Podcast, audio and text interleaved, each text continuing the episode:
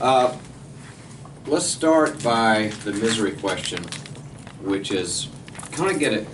It's going to get you to the core of what power really is. Hmm. I want you to think of a time where you waited instead of taking initiative, and you wish you had. But you look over the regrets of our lives and our careers. Some situation where there was some action required, either the office or the organization or in family, and you waited, and you kind of like went over some line, and then by the time you took action, if you ever did, it was too late. I want to kind of start to pinpoint the issue of waiting, because waiting is kind of anti-power. Just a few examples. Might have been a deal, might have been a relationship, might have been a hard decision, but you waited. Didn't call the cops at a family blow-up.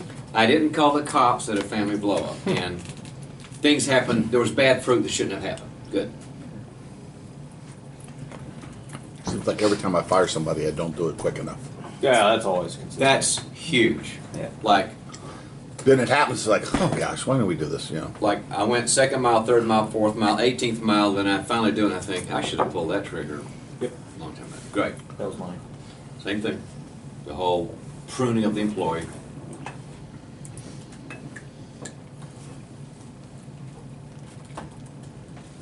One more. I want to make that normative.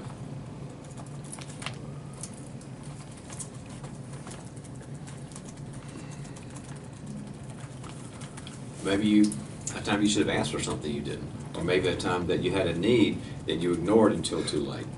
That's waiting.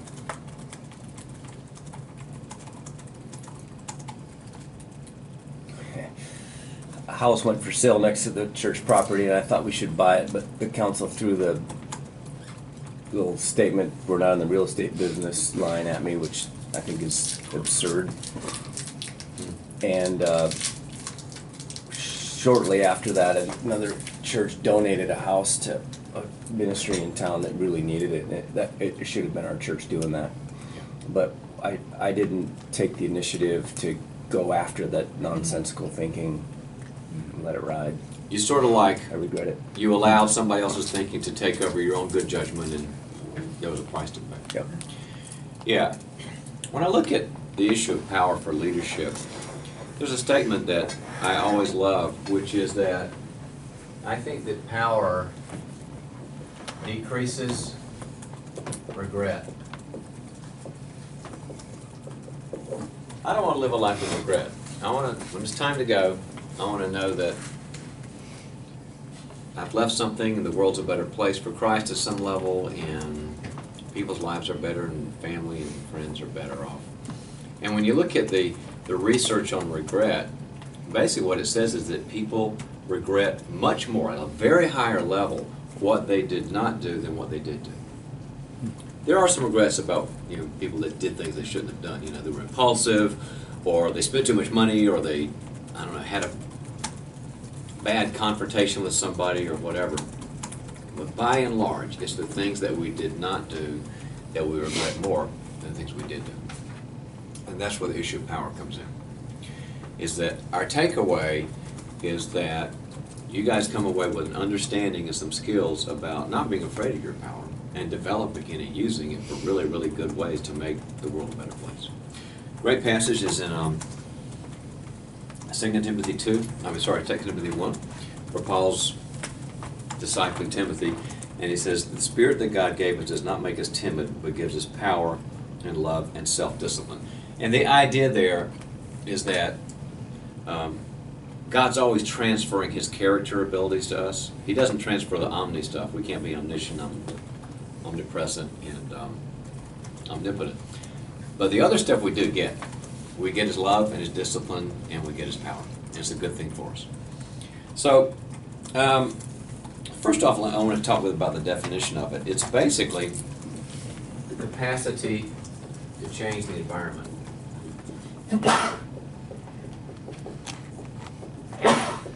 When you look at leadership, you always hear about this person, a change agent. We want our church to be a change agent. We want our organization to be a change agent.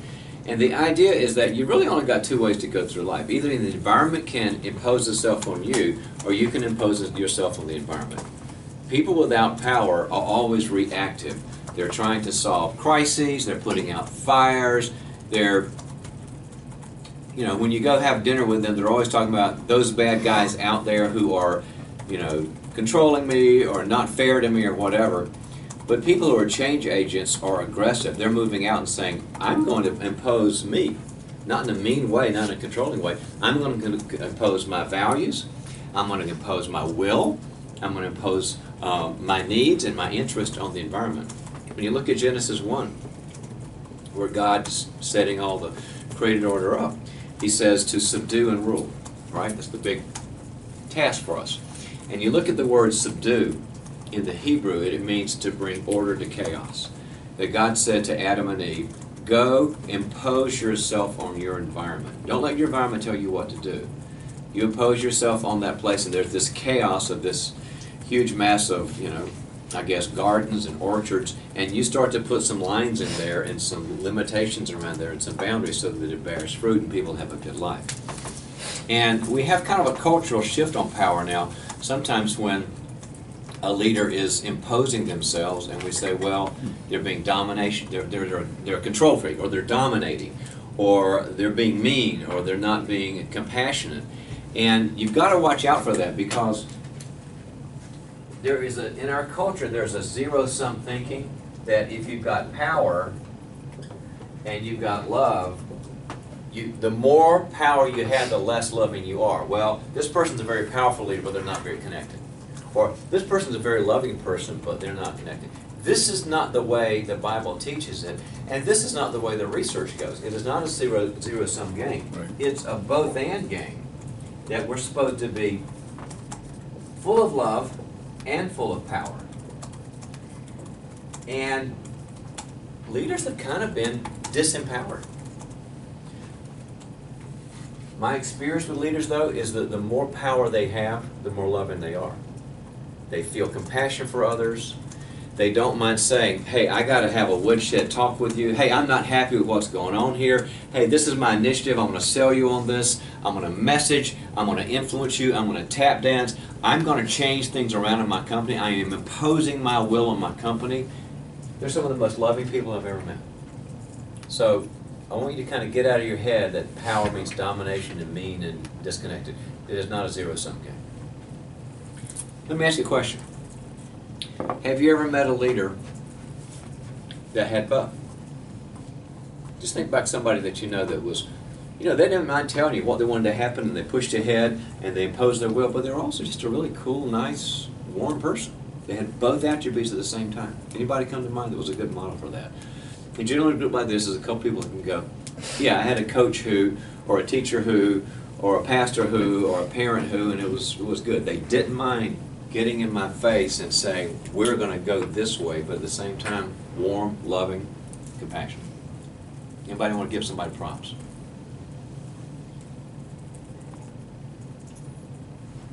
I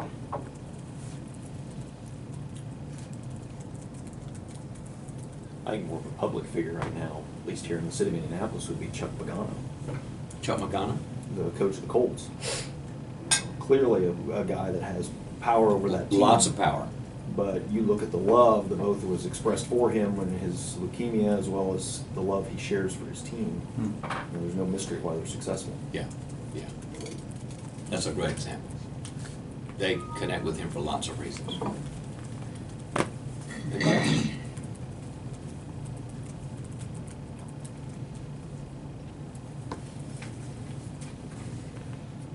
I, I thought of Bill Bright, founder of Campus Crusade for Christ, this phenomenal visionary, thinking about the global, the global scale of getting the gospel to everyone, but then just a very tender man, um, loved by faith, loved by faith, loved by faith was one of his key themes, personally. He loved by faith, and he also loved others. Yeah, really famous for that. But at the same time, a guy that moved mountains. Um, yeah, we haven't seen a guy like him in many, many years. Okay, so as the introduction, then, it's, it's the capacity to change the environment. Let me kind of break down why it's important. In your outline, first off, um, one of the big usages of power is for ca casting vision. You know, as we know, if you've gone to anybody's website or your own website, there's always the vision statement, the mission statement, the core values, the strategy. It's kind of like S O P now. But um, if I had to kind of like choose one of those, I'd probably choose for vision in terms of the one that catalyzes people, because vision's about emotion, and it's about a future that doesn't exist yet, and it's about birthing something. And power gives you the motivation to go put yourself out and message to people. Every leader, even if you don't have the gift of being a salesperson, every leader's got to be a salesperson. You can't really cast a vision mm-hmm. if you're sort of sitting there at your laptop and kind of putting together strategy. It's just hard to do. And you might have heard me use this in another talk, but what we found out about leadership is that if you want to raise your people's uh, temperature five degrees, you got to set your hair on fire. You've got to do it ten, twenty times greater. You've got to dance on the tabletop and make a fool out of yourself and talk about it and, and put signs up on your, you know, all over the office and over the whole organization. Um, Casting vision is creating emotion in people, and that takes power. Uh, you have to get out of your comfort zone, and you really have to you have to really be the person that doesn't mind saying, I'm going to take up a certain amount of my day and a certain amount of every conversation with the people that are important to me and say, here's where we want to go. That's a power statement. The second thing is movement. Well, we found out about the way organizations run, whether they're for-profits or non-profits or family-owned business or corporation or mom and pop or whatever, is that movement is king. What I mean by that is that you really have to be changing things all the time. We, you can call it disruptive technology, which I'm a big fan of, or you can talk about continuous improvement where you're changing the processes all the time, or you're talking about new ideas and initiatives. But one thing we know is in organizations is grow or die. There's no such thing as an organization that says, we're kind of happy where we are right now. We want to stay at this level of impact, this level of numbers, this level of, of results. We're going to keep like this. I promise you it won't be like that. It's the law of entropy and the law of thermodynamics. You're either going to be pushing ahead or you're going to be jumping down. That's why you're always trying to come up with new products and new uh, customers and new clients and new ways of operating. And that means movement. Now, some of the movement's bad movement. Boneheaded mistakes or taking risk or, you know, throwing the dice and, you know, losing. But my, my conclusion is that movement is king, that a bad movement is better than no movement. I would rather make a bad decision, I mean not like catastrophic, I would, I'd rather lose time or money or resource than nothing at all. And the reason for that basically is the law of physics. Anybody know the law of inertia? How many physics majors here? What's the law of inertia? The energy it takes to move an object that is stationary, if I don't move this cup, versus to re, can I play with this? Versus, if this cup's already moving, it's going this way, and I want to move it this way, which takes more energy? To, to take this one and divert it this way, or to get this one from zero to movement? Which takes more energy? Zero to movement. This takes more energy. And in organizations, as long as you're moving, as long as you've trained your people, we're disruptive. We're going to try new things. We're a little on the radical side. I think that's why I love what Vern does in his church, because he's always doing crazy videos that are sort of edgy. And, and Vern makes mistakes, and he'll go, that was a bonehead idea. But it doesn't matter, because movement is king. It takes power to keep doing new initiatives. And so one of the things you have to do is you have to normalize your power. Mistakes are better than nothing. Okay? And thirdly, the influence zone. And this is kind of that cultural piece, which, you know, it's going to kind of drive everything, is that um, when you are exercising your power, whether it's the power of a phone, uh, a phone discussion or something vulnerable, or just saying, we're moving ahead, or I want you to get excited about this, whether you do it in terms of direct impact or modeling, there's a million ways to do this, you're training your people to feel that way too. And this is kind of where you get the difference between managing people and leading people. Does anybody know the difference? I mean, there's a lot of written about that, but I have a very simple way of understanding when you're, you got to do both. But how do you know the difference between managing your people and leading your people? You manage things, you lead people. You manage things and you lead people. You manage groups, you manage systems, and you lead people. Another way to look at it is that when you manage, you set the pace for goals. Here's the goals, let me resource you, and let's get there. And then every so often, every couple of days, I will check with you on your goals. How are you doing? Are you resourced? That's managing. That's a necessary thing. Leading is not setting the goals and keeping them. Leading is unleashing people. Leading is saying, Scott, you got power in you, you got dynamite in you that I want to unleash. How can we do this? Because you're so gifted, you got so much energy. Leadership has to do with letting go and bringing out of people.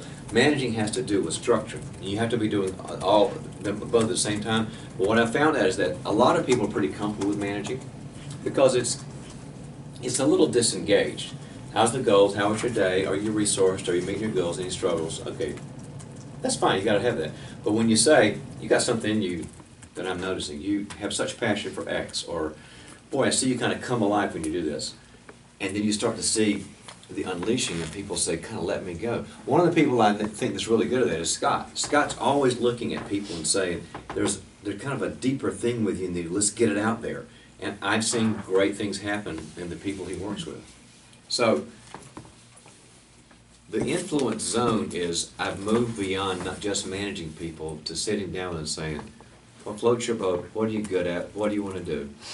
And guess what else happens? You micromanage less. I went through a real micromanaging stage in one of my businesses and it almost killed me. I'm just not a good micromanager. But I felt like I had to keep the chickens going the right chickens. We're talking about chickens on the range. Going the right way. But when I began to work on the unleashing, I didn't have to control them more because the influence zone took over and they took over themselves. Here's the question. Have you ever been led by somebody that unleashed you? That really unleashed you? That didn't just say, what's the goal, what's the, what's the yearly goal, what's the monthly goal, did you meet your goal? But somebody that said, I want to find something in you and catalyze you. I've had two or three people in my life that have done that. I'm a better person for it. You might think of somebody that saw something else in you, a gift, an ability, a passion, a, a competence that wanted to draw it out.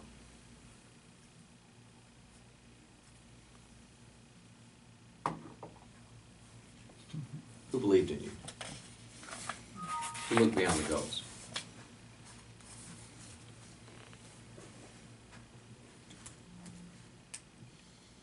Yeah, I had, um, I've had a couple different bosses give me exposure and opportunities uh, to sit in meetings I had no business sitting in, just so that I would have exposure to it, and uh, slowly fed ways for me to participate in those, and um, helped me realize that I could do that.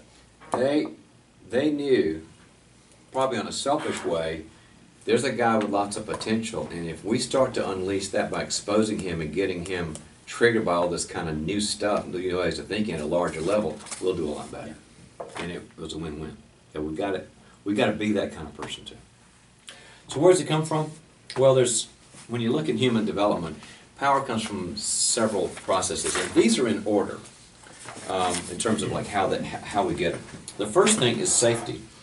Um, what I mean by that is people who are powerful are relationally um, secure. They've been connected. If you go to First Peter four ten, for example, it says that we are the stewards of God's manifold grace. That's why we're so big, Scott and I are so big here at the idea that you're going to feel insecure, like you're not good enough, until you begin to open up and move against the leadership disease of head down, isolate under stress, and let people in. That's how, when you look at human development or child development, the most secure kids are the ones that have got a lot of love. The, the kids that have got a lot of love and have got a lot of support and got a lot of warmth, they're the ones that jump off the, uh, the jungle gym. They're the ones that kind of like, you know, try the new thing, because the power comes from relationship. So this is not about willpower. This is about willpower coming from relationship power. The second thing is the pushing against the external. Um, when, when we grow, where's my eraser? I don't have any power right now. Right there to your right. When we grow, I want to go into child development a little bit, because this will explain why you see some people struggle to get their power and others don't. Um, God has a developmental path to make you a mature person who's highly competent in this sort of thing. And it goes like this. It's like gravi- gravity in the solar system. You know, we've got these heavenly bodies that are cir- circling around other heavenly bod- bodies. Well, if the sun is in your family, that's mom. Mom is the sun. When you're born, you're born to this life support system called a mom. And she's everything. She's warmth, she's safety, she's nurturance, she's care, and all this. And the child, I'll say kid, gravitates around the sun. We are drawn to her. Now, this is a contained, connected position. We're all supposed to have a warm mother in our life that we kind of are founded with. But if we're to stay here forever, we never get our power. We never become um, competent. We never take risks. We never push against other people. We never disagree. Because there's a second figure. Who's the second figure in, the li in our life? Dad. Dad. Dad. Dad comes in. And Dad is the wedge. The wedge. Dad's the wedge between mom and kid. Dad's supposed to come in and break up the party after about a year or so and say, hey, you know what, uh, I got a scratchy beard and I'm kind of fun and I've got a low voice and uh, let's start wrestling. And sometimes moms don't like that. Sometimes moms are relieved when it happens, but sometimes they don't, sometimes they don't like it. And they go, well, no, wait, we're supposed to be like close and, and we're supposed to be connected. And dads will kind of say, well, no, we had about a year of that and uh, it's time to rock and roll a little bit. And so the dad pushes, that, pushes into that. That's where the leaving and cleaving comes from. And the kid begins to gravitate towards the second great object. Now, the kid's starting to feel powerful because he's having to say no to mom. He's having to say, you're not everything to me. Now he's in the picture. And he's pushing away from that enmeshment, technically called symbiosis, with mom into, there's another person out there. And then it moves from dad to brothers and sisters and siblings, and then it moves to school friends and teachers and coaches, and finally you've got your own mate and your own kids and your own social system and church and all that good stuff. Now, when you look at the difference between guys and gals, this process is different. Mom, if she has a little girl, and I'm speaking to you guys as parents as well as yourself, if mom has a little girl, the little girl is having to move from somebody very like her to a dad who is what? We're moving from like to somebody who's unlike her. He's got the low voice, he's got the scratchy beard, he's got a lot of testosterone. The little boy is moving from what? If the girl's moving from like to unlike, mom to dad, what's the little boy doing? Jason? The opposite. The opposite. Moving from someone unlike me to like me. So who is it easier to push away from mom with? Who has an easier time of it? Boy. The boy. The boy does. The boy does. It's just the way it is. That's why girls, women, females are stronger in the relational component. They're, it's easier for them to attach. It's easier for them to get close. It's easier for them for, to, to feel relationally connected. All the things that are, we're always pounding you guys about, it's easier for gals to do with a warm mom.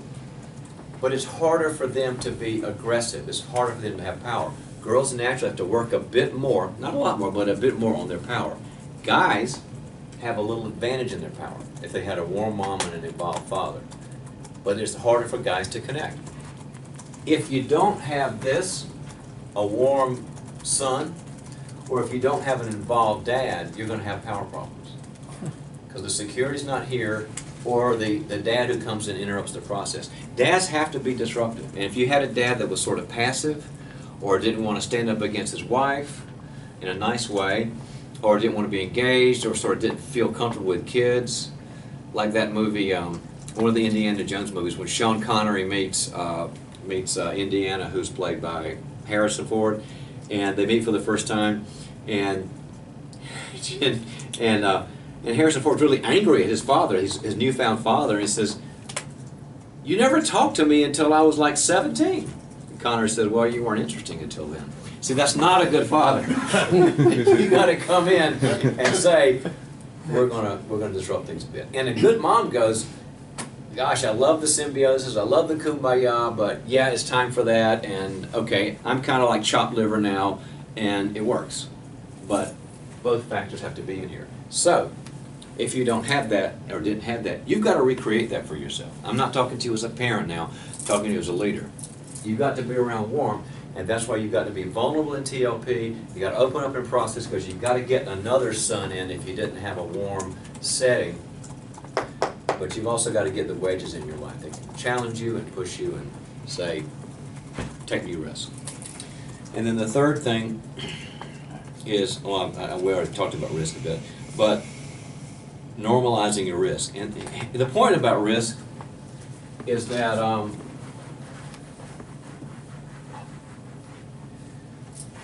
every leader has got to develop power by, I just call it the surge. There is kind of an adrenaline surge when you take a risk.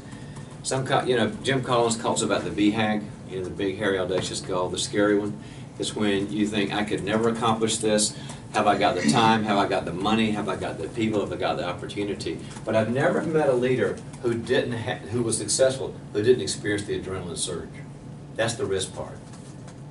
Who can tell me, in the last twelve months, a kind of a big gulp risk that you had to take, whether it ended up good or not? It's kind of immaterial. I'm just talking about a talent and a habit to learn that you've got to experience the surge to be able to, to take the risk.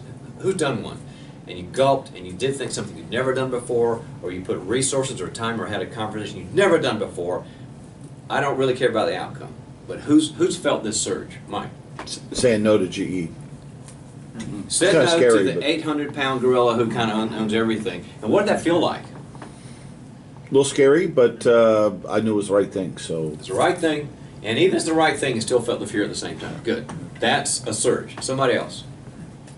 When you did something new, and you didn't know the outcome, and you couldn't control it, and it wasn't a safe bet. Letting Chad Metzger go. We'd always had Metzgers do all of our auctions for thirty years. Letting them go. They were safe. They were predictable. You knew them. And it was a big gulp. How did it feel? Oh, it was hard to do. I worried about it, stewed about it. Makes us stay up late at night. But at the same time, it's kind of like a lot of, when you talk to like serial entrepreneurs, they'll go, that's how I feel alive. I mean, sometimes they're kind of sick. I mean, like almost like crack cocaine. But the point is, when you're feeling that adrenaline surge, you've got to do that probably at like once a month. You've got to take some kind of risk. I don't care if it's a baby risk or a betting the farm risk, but you've got to do something like that once a month or so, just to stay alive and stay sharp. That's how you keep growing. Um, what are some of the obstacles to this? Well, our old friend fragilizing, which we talk about all the time.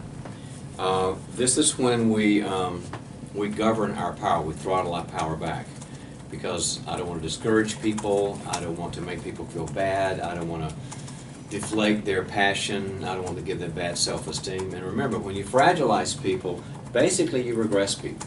And I'm not talking about real fragility. People are really, really, really fragile when they might have to be admitted to a psych unit, or they're going to hurt themselves, or move off to another country because you were so mean to them. Sure, sure, that's just fat, fragile. But remember, guys, there's a difference between someone who is fragile and reactive. Reactive person, it just has a tantrum, and they get upset, and they have a lot of emotions, and everybody's emotional. I mean, I'm emotional, but I'm not fragile. Make a difference. If somebody's tuning up, if you see them amping up, if you see their face get red, if you see them start to, you know, look look like they're really being, you know, upset by you, before you go, oh my gosh, back off, think, maybe they're just reactive, but they're actually inside. They're very resilient and very adaptive.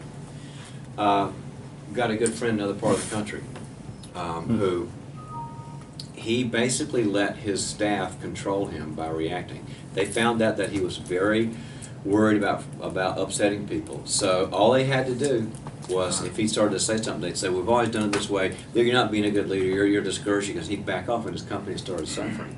And I had to work with him hard. He had some... Guess what? He has some family of origin issues. This is kind of amazing. He had to work through the family of origin issues, and so when people got upset, instead of saying, oh, I didn't mean to bug you, he had, like his marketing person got upset when he wanted to confront some new thing, and his marketing person got upset, and instead of backing off, he goes, why'd that upset you? Well, because you know, obviously you're not understanding, and, and, and then he got into a dialogue and said, I, I think it's not because I don't understand your position, I think it's because I disagree. Found out that the marketing person was equating, if you, if you disagree with me, you must not understand me. Right. I know people like that. Mm-hmm. They define whether you understand their position by if you agree with their position. And he had to get in that person's face and say, let me try again. I'm going to paraphrase back to you what you told me in the three things about the market strategy. And the guy went, okay, you got it. And he looked at him and said, do I understand? Yes. I disagree.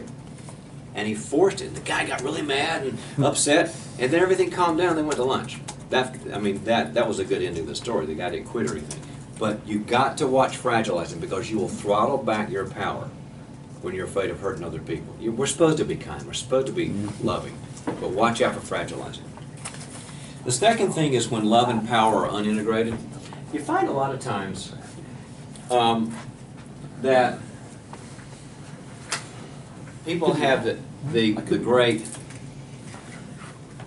ignore and zap problem. Anybody tell me what ignore and zap is? I might have used it. I think I've used it in the last few months. You ever heard me use this? It's when somebody is driving you crazy. They're resistant to what you want to do, or they're cutting you out of things, or they're not responding, and you're kind of, you want to be a nice guy, so you kind of accommodate them, and you accommodate them, and I'm being physical about this, and you accommodate them, and you accommodate, and now you're back against the wall because you've been so accommodating, and then you snap and you go, I can't believe it, what is it about you guys? And you're kind of like, whoa, gosh, he just lost his sanctification. Well, that's because you put up with and put up with and accommodated, accommodated, and were flexible way beyond what you should have been. You gave up principles, you gave up time and energy, and then you blast it. People do it as parents, people do it as leaders. And that's when love and power are not integrated. It's when you try to be loving and caring and patient to a fault, and then you blow up because you feel so helpless and, and angry. So, John, is that just because you're passive and because you don't want to, you're afraid of hurt? And you're then, a conflict and avoidant, then you, right, okay, and then you okay. blow up. Okay. And the way you have to work that, if you have that tendency to put up with, put up with, put up, and then sort of blow up, and God, where'd that come from? What it means is you've got to have early power. You've got to come in earlier and to train yourself with an early warning system, so when somebody says, can you do it this way? I don't want to do it this way. Stop. Before it gets to this point, you're against the wall, say, can we talk about that? You've got to come on the misdemeanor level, because before it goes to a felony. You've got to train yourself to be a, and I'm not sure I want to do that. Have the conversations earlier. Push back earlier. Impose yourself earlier. Don't wait until you're frustrated. That keeps your power and your love connected. And the third is the idea of power versus other control. See, power is not control. Power is influence. You've got to get that straight, is that I can't make my employees do anything. You can't make your employees or your kids or anybody in your life do anything. You can influence them. And kind of get the idea that I'm going to whip them into shape, I'm going to get them straight. They've got choices to make. When you're dealing with adults especially, the best thing you can do is to realize, I'm going to use all my power to have them see other things. I will influence by my modeling, you know, by how I act. And I'm the, I act like I tell people to act, right? I'm going to influence people by my clarity. Here's where I want to go. Here's the vision. Here's, I mean, I've got to be clear in my words. Leaders influenced by their words and how clear they are. I've got to influence by my passion. This is a big deal to me. This is important to me. Where we want to go with this strategic objective is it's going to help everybody. It's going to help your lives. I want to influence people by vulnerability and listening. Remember, leaders are poor listeners. You're always having to work harder than most people because we don't listen well. We have truth, we have nuggets of wisdom, we have advice, but we've got to also increase the skill set of vulnerability and listening. And also, we have the power of structure. You know, I've got a plan, I've got a path, and also the power of consequences. And there are sometimes when we have to say, you know, I've done everything else. I modeled it for you. I was clear about it. I have a lot of passion for this. I really get you. I understand you. Here's the path. Nothing else is working. This is how God leads. He does all this stuff, and then he finally says, I guess this isn't working. We've got to go to God's system of discipline. You need all of these sources of power. These are all like toolkits for you to make sure you're using with your people, because that's how people get motivated. Okay, some of your skills. I, I want to do something really practical here so that you could, this month, um, feel, I want you to kind of feel that adrenaline surge a bit. A, put your opinions into relationship. Um, have you ever talked to somebody who kept their cards up and didn't tell you how they felt about, I don't know, politics or sports or money or marriage? They didn't tell you how they felt until you showed them your cards. Mm-hmm. They're kind of like, uh, they wait. How did you feel toward that person when you, they really wouldn't tell you how they felt until you put your cards down? I have a certain feeling I have toward people like that. Guarded. I feel very guarded. I don't trust them because mm. I feel like they're gonna, they're gaming me. Like they're kind of strategizing and positioning with me to find out what they think that I need to hear. Am I saying that right? What they think I need? Yes, what they think. And that doesn't make for good, powerful relationships. If you want to learn power, when you're having lunch with somebody, put an opinion out before you find out what they think. Whether you're Republican or Democrat or independent, whatever your belief is, what you think about the company or what you think about uh, strategic opinion, just say, this is what I've been thinking, this is where I stand. And what you'll find out is some people will kind of push against you, but that's okay. You won't learn power until, this is part of that differentiation we all talk about, but put your opinion out first. Don't, don't hold your cards. And, and in relationships, do the same thing. Talk about what you like and don't like in your marriage, what you don't, don't, what you don't like and do like and don't like with your children, with your friends, in relationship. Put your cards down first. Don't game it. John, can I ask a question at this point? Uh, I, I'm the guy who holds the cards. So... Why do I do that? Most I, I wait for you to tell me your opinions before I'm going to put them on the table. I'm reluctant to do that. Yeah, most of the time because there's some risk involved. You might reject me, not like me, judge me. So if I listen, say I'm Vern, and I go, let me find out what Mike thinks about money or politics or whatever, then I can tailor my response to something. I'm not going to lie to Mike, but I'll, I'll game it a bit. Yeah. It's a, it's a way to feel pretty much safe in the relationship. Yeah. I think it's uh, sometimes hard when you want, I, I'm you know, thinking about Vern's position as a pastor, you really want the congregation to have it be their church. Mm-hmm. So what direction do you want to go? Mm-hmm. Vern has an opinion, but he doesn't really want to share that up front. Mm-hmm. Same in our in our business. Sometimes I don't want to share an opinion until I know what theirs is. Mm-hmm. um, I remember our pastor asking multiple times, "Where do you want to go with this mission? What, how do you want to really grow our church?" Mm-hmm. To very, getting very little feedback, mm-hmm. and he, he preached from the